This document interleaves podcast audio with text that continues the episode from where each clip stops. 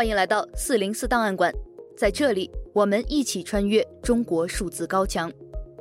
CDT 周报是中国数字时代每周周日发布的原创栏目，分为一周见读、一周关注、一周故事、一周讽刺等几个类别，方便读者了解过去一周中国数字时代重点关注的内容。如果大家希望了解更多本期节目中提到的相关新闻事件或文章，欢迎点击本期节目简介中的链接。在中国数字时代网站阅读更多内容。六月十七日至二十四日，这一周，一名湖南省慈利县的女子发布视频求助。视频中，她头戴孝布，声称自己的母亲赵女士到派出所接受问询后死亡。六月十四日上午十点左右的时候，我妈妈主动到公安机关接受询问。可是到下午四点钟。一个民警给我打电话，让我赶到慈利县中医医院。当我赶到中医院见到我妈妈的时候，我发现我妈妈身上 有多处的伤痕，已经失去了生命的体征。慈利县公安机关他没有同步的录音录像，没有执法记录仪的影像资料。慈利县公安机关办案严重违规，寻衅逼供，一条鲜活的生命就这样不明不白的死在了派出所。家属发现死者身体上有伤痕，而派出所称审讯室内无监控记录，因此求助者怀疑他的母亲遭到了警方的刑讯逼供。在引发网络围观后，当地宣布成立调查组，依法依纪展开调查。而当奔流新闻记者就此事致电涉事派出所时，接电话的工作人员却答非所问地表示：“我们家猪没有下崽，我不养猪。”啊，是观音桥派出所吗？嗯。哎，刚网上传的说咱们一个女的在咱们派出所这个接受调查的时候死亡了，是吧？我不知道，我们家我们家猪没有下崽啊。我说是派出所有人死亡了。我们家猪没有下载，我不养猪。你看是不是？这个离奇且诡异的回答让不少网民感到不适。就在同一天，六月十九日。美国国务卿布林肯访华，与习近平进行了会晤。随后，官媒参考消息以“习近平指明中美正确相处之道”为标题，报道了这次会面。在中美关系面临诸多挑战和博弈之际，不少网民都在关注两国目前的紧张关系能否缓解降温。然而，官媒在乎的却只是伟大领袖习近平有没有再一次的指明方向。上面这两则新闻，某种程度上也为本周能否报考新闻专业的舆论热议添加了注脚。本周考研名师张雪峰在一场直播中对家长建议：孩子非要报新闻学，我一定会把他打晕。新闻，啊，新闻学，理科五百九报新闻，我跟你说你会毁崩溃的，你都不会会毁死，你会毁崩溃的。我我跟你这么说吧，家长，如果我是家长的话，这孩子非要报新闻学，我一定会干一个事儿，就是把他打晕，然后不给他报个别的。这种直白的新闻无用论说法，自然遭到了一些专业人士的批评。然而有趣的是，无论支持或是反对的声音，全都一致绕过了房间里的大象，对于言论管制、新闻自由闭口不谈。当然，在庞大的审查机器下。这些观点也无法在墙内自由呈现。有网友说，新闻本应是世界上最好的专业，但中国新闻面临的现实却惨淡而黑暗。就像本周湖南慈利女子派出所死亡疑团的新闻，目前看来或将成为又一起标准的烂尾新闻。当事人疑似被噤声，不再接受媒体采访，所有人都在静待下一篇官方通稿。至少希望官方能对奇葩的母猪生崽论有所回应。当然，还有一些消息是注定不会出现在任何中国媒体之上的。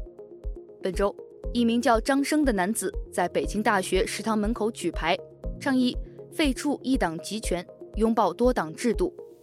这是继北京四通桥事件、玲珑塔举旗事件后，又一起公开的个人抗议行动。所幸此次抗议者留下了自己的 YouTube 和推特账号。让人们对他的政治诉求、个人情况有了更多了解。有人质疑这样飞蛾扑火式的抗议有何意义，而其他网友的评论或许给出了答案。一号，正是这一位位勇士才给了我信心，民族仍有希望。自2022年2月俄罗斯开展特别军事行动，全面入侵乌克兰，到现在已经一年有余。而在本周，俄罗斯的国内局势突然生变，雇佣兵组织瓦格纳集团被指发动武装叛乱。六月二十三日，普京曾经的心腹瓦格纳集团首领普里戈金宣布，雇佣兵团已跨过边境进入俄罗斯，向莫斯科快速推进，目标是推翻莫斯科的军事领导层，逼迫国防部长与总参谋长下台。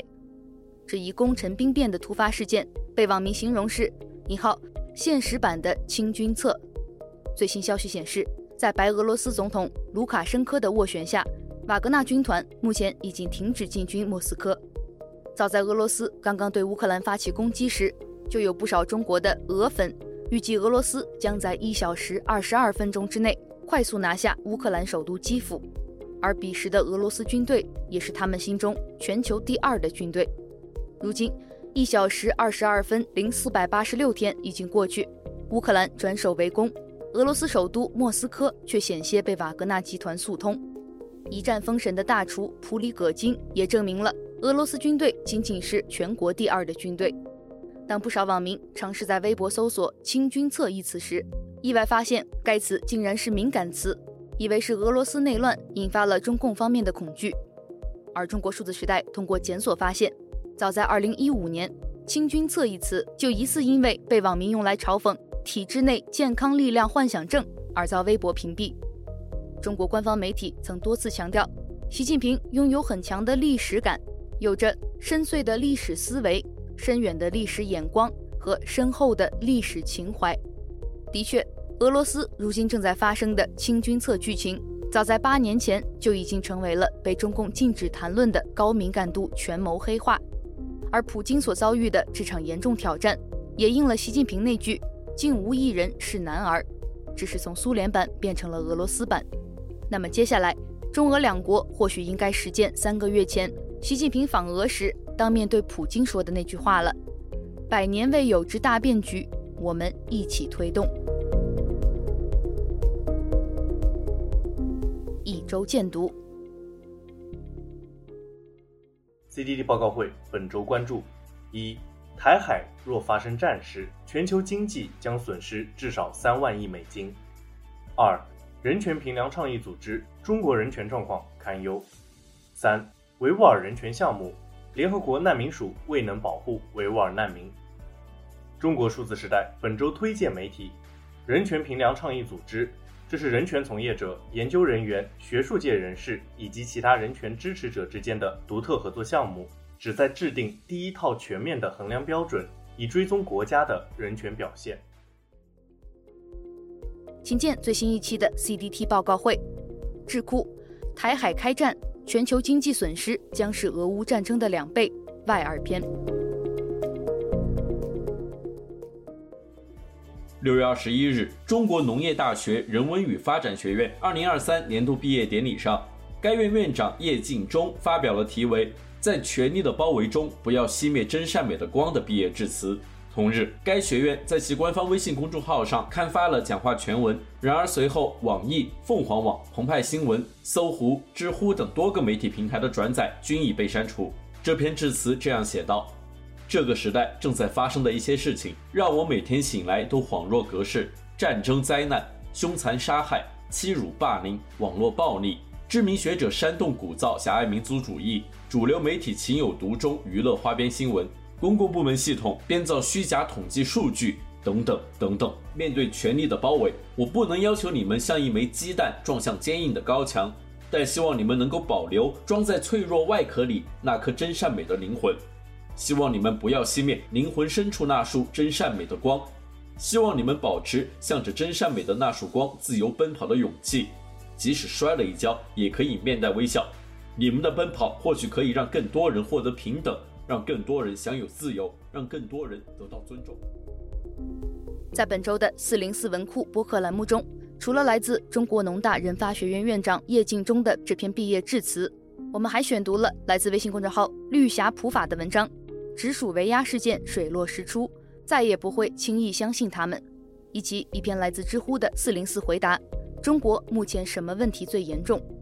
请见四零四文库。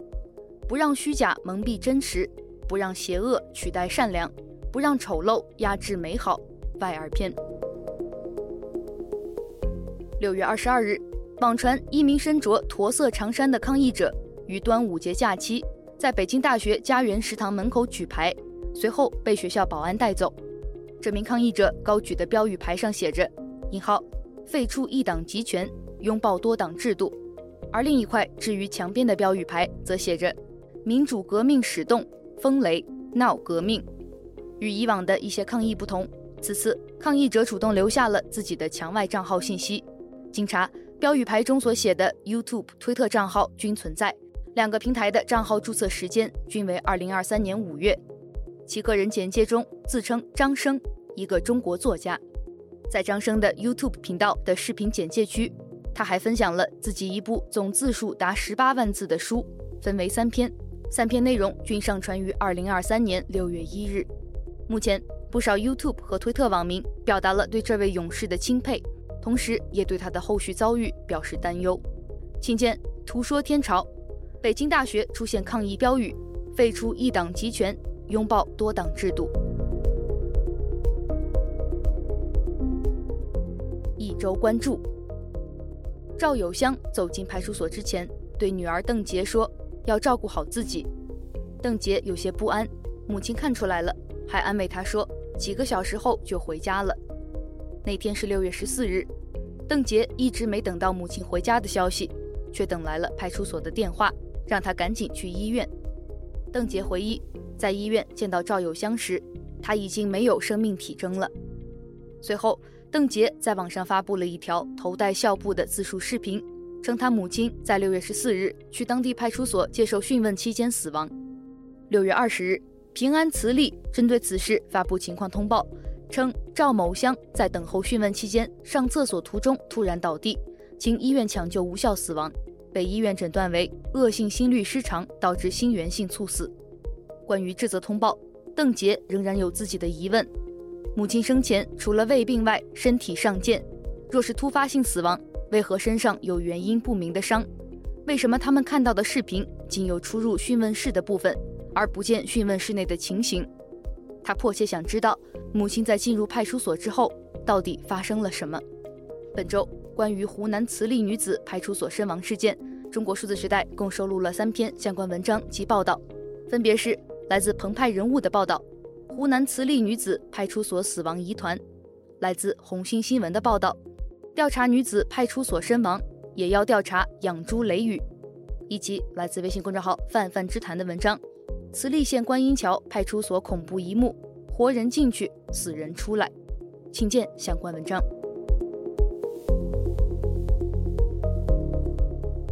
六月十九日，美国国务卿布林肯在北京与中国领导人习近平进行了会晤，双方在会谈前一小时才对外公布了消息。布林肯此次访华正值中美关系紧张之际，因此这个临时安排的会面备受外界关注。有网友从央视拍摄到的画面中发现，习近平与布林肯会谈的现场似乎并未显示出主客平等，座位安排不同于以往的礼仪规格。习近平坐在中美两国人员中央，这一奇特的阵势引起了不少网民的讨论。此次会谈后，双方或继续存在分歧，但均对外表示“引号”。必须稳定两国关系。六月二十日，官媒参考消息报道中美会晤内容时，再度使用了一个常用宣传语“指明方向”，称习近平指明中美正确相处之道。据网友统计，自习近平上任以来，已有几十次为地球家园、世界发展、经济全球化、复工复产、网络安全、人权治理等等话题指明方向。这些内容构成了其个人宣传崇拜的重要部分。由于习近平指明方向的次数实在太多，以至于有网友调侃他是指南针成精。请见网络民意：习近平指明中美正确相处之道。关于习近平指明方向的更多内容，请见中国数字空间的词条：指明了方向。六月二十一日。有匿名网友向推特用户“李老师不是你老师”投稿了一个审查线索。人民网近期公开分享了一个内容风控产品“人民审教”，它可以为各类公文和官方发布的信息、宣传材料进行审教，提供敏感内容排查服务，以防范涉政信息表述风险。经查，早在2022年7月，人民审教服务就已经上线，直至2023年4月，已经升级至3.0版本。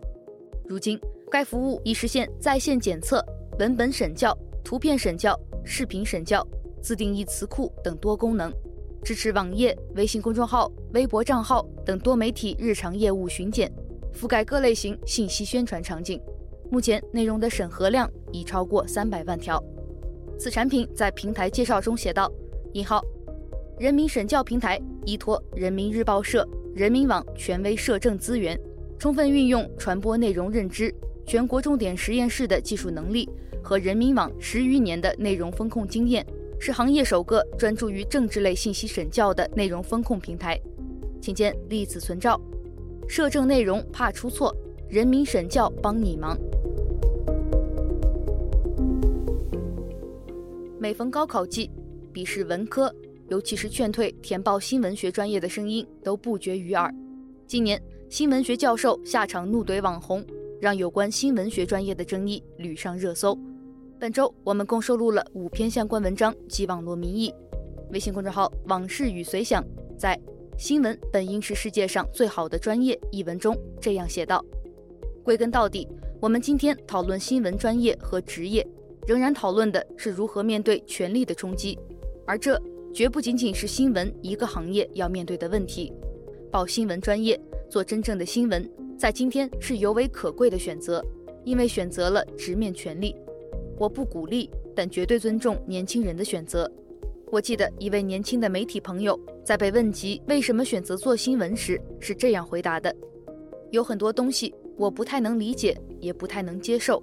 然后好像唯一能跟他对抗的，以我的能力来说，可能就是新闻。”而在知乎问题“怎么看待新闻已死”的相关讨论中，一位知乎用户则质疑道：“引号，舆论监督还是否存在呢？是否还有可以发出反对声音的渠道呢？互联网曾经是一个自由的地方，曾经什么话题都可以讨论，现在就常常会变成知识的荒漠。只有新闻死了吗？请见网络民意，怎么看待新闻已死以及相关文章。一周惊奇。本周的第一篇惊奇来自微信公众号 Just Law，河南商丘朱桂芝案，主审法官退休前揭露内幕，不这样判怕得罪上边。文章写道：二零二一年十一月七日，河南商丘因经济纠纷引发的朱桂芝案，一审在河南夏邑法院宣判，法院以诈骗等罪名判处朱桂芝有期徒刑二十年。一审判决后，朱桂芝不服，提起上诉。二零二三年三月二十八日，此案重审开庭，庭审中出现了阴阳起诉书。庭审中，朱桂芝的辩护律师发现，出庭检察员宣读的起诉书与向被告人送达的起诉书文号相同，但内容不同。辩护律师提出异议后，经过休庭商议，法官表示此次开庭终止，案件延期审理。二零二三年四月十七日，该案再次开庭，庭审持续一整天。经过举证、质证和辩论等环节，揭露出该案存在的诸多问题。此前，在一审庭审后，主审法官曾透露，这个案件证人证言前后矛盾，但他一定是有背景的。这有一部分是害怕得罪上边。关于此案的详细情况，请见相关文章。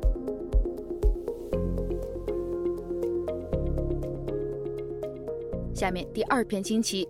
来自微信公众号“常识流通处”，水稻上山终于叫停了。但是，文章写道，由于某位专家提出了水稻上山的建议，并且提供了自己在云南澜沧县种植山地旱地水稻的亩产数据，可达七百公斤左右，比传统的旱作水稻产量还要高不少。于是，不少地方一哄而上，不管有没有那个土壤、气候、降水条件，一场大雨。就让一些地方壮观的人造梯田现出了原形。自然资源部日前发文，坚决防止违法占用耕地、破坏生态和人居环境、侵害群众合法权益等突破红线底线行为，同时巩固退耕还林成果，杜绝不顾农业生产实际、拔苗砍树、填坑平塘等一刀切行为。与江西联合调查组确认鸭脖是鼠头的新闻放在一起来看，看起来这两条都是好消息，都是来自更高层级的一种纠错。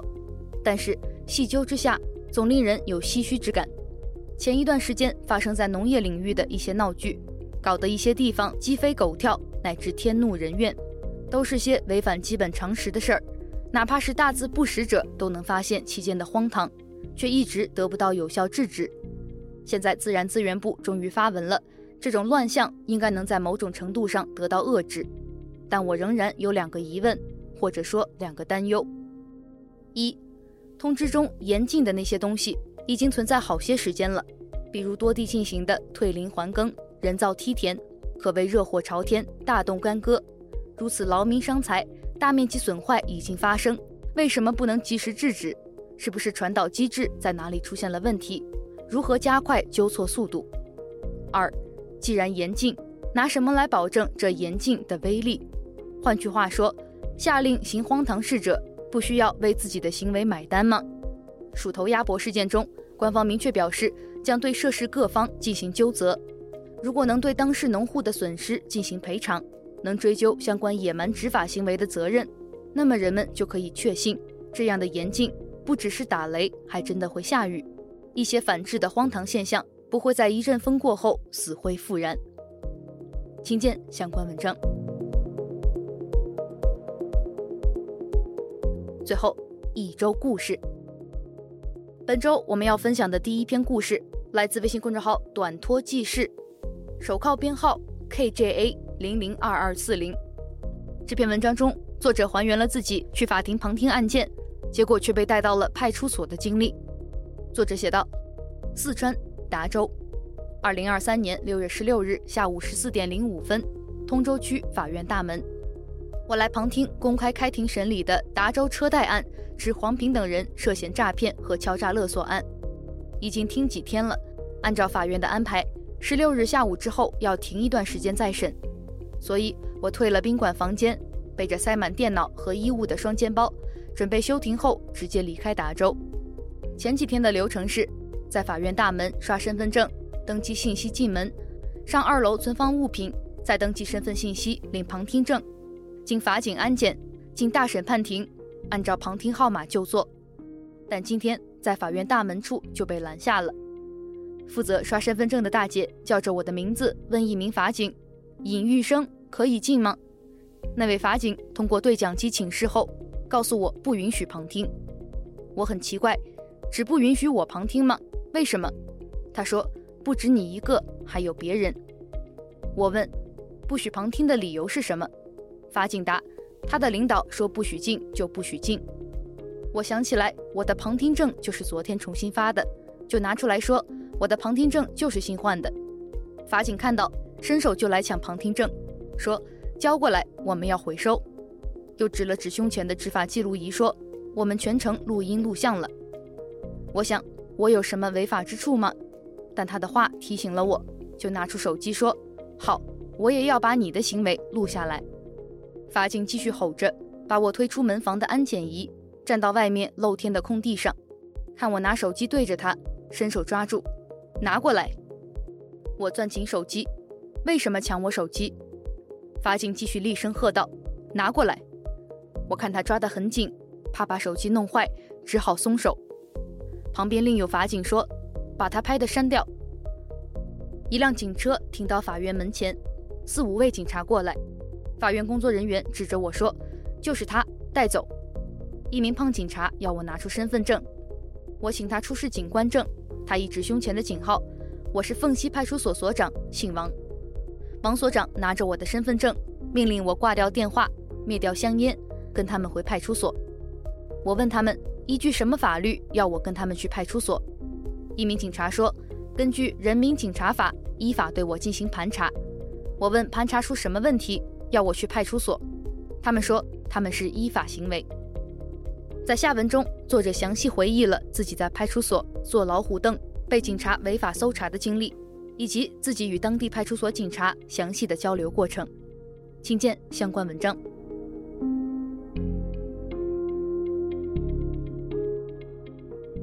本周要分享的另外一篇故事，来自《在人间 Living》，非洲失忆大学生的就业天堂。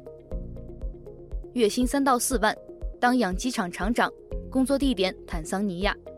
年初这则招聘启事打破了我们关于穷苦非洲的刻板想象。真实的非洲社畜生涯二零二三到底长什么样？贫穷、战乱、社会治安可怕，这是二十二岁的中国女生默默。对刚果金首都金沙萨的最初印象，她在这里的一家中国通讯企业工作近四个月，从未单独外出，更谈不上在街上闲逛。如果必须外出，他就跟同事结伴，坐公司的车点到点，否则很可能被抢劫或者被骚扰。不过生活久了，非洲的另一副面孔在向他们展开：不卷不内耗，生活舒适，简简单单的快乐。跟绝大多数在非洲工作的中国人一样，默默和同事们住在当地富人区，是公司为他们租住的别墅，通勤和就餐都不是问题。公司有司机，有车队，有食堂，有来自中国的大厨。另有一些中国企业给员工租的别墅里配备了豪华的泳池、花园，甚至还有保姆。在非洲，跟默默一样的中国人有近十五万。他们分散在中方同非方合作建设的二十多个工业园里，这些工业园里的中国企业超过三千五百家。中非之间活跃的贸易往来创造了大量的就业机会。作为使用法语人数最多的州，非洲一直都是法语专业毕业生最大的海外就业地。现在，越来越多不同专业、不同背景的人选择被外派到非洲工作。对许多在国内就业市场受挫的年轻人来说，非洲是退路，也是出路，一个更划算的选择。请见相关文章。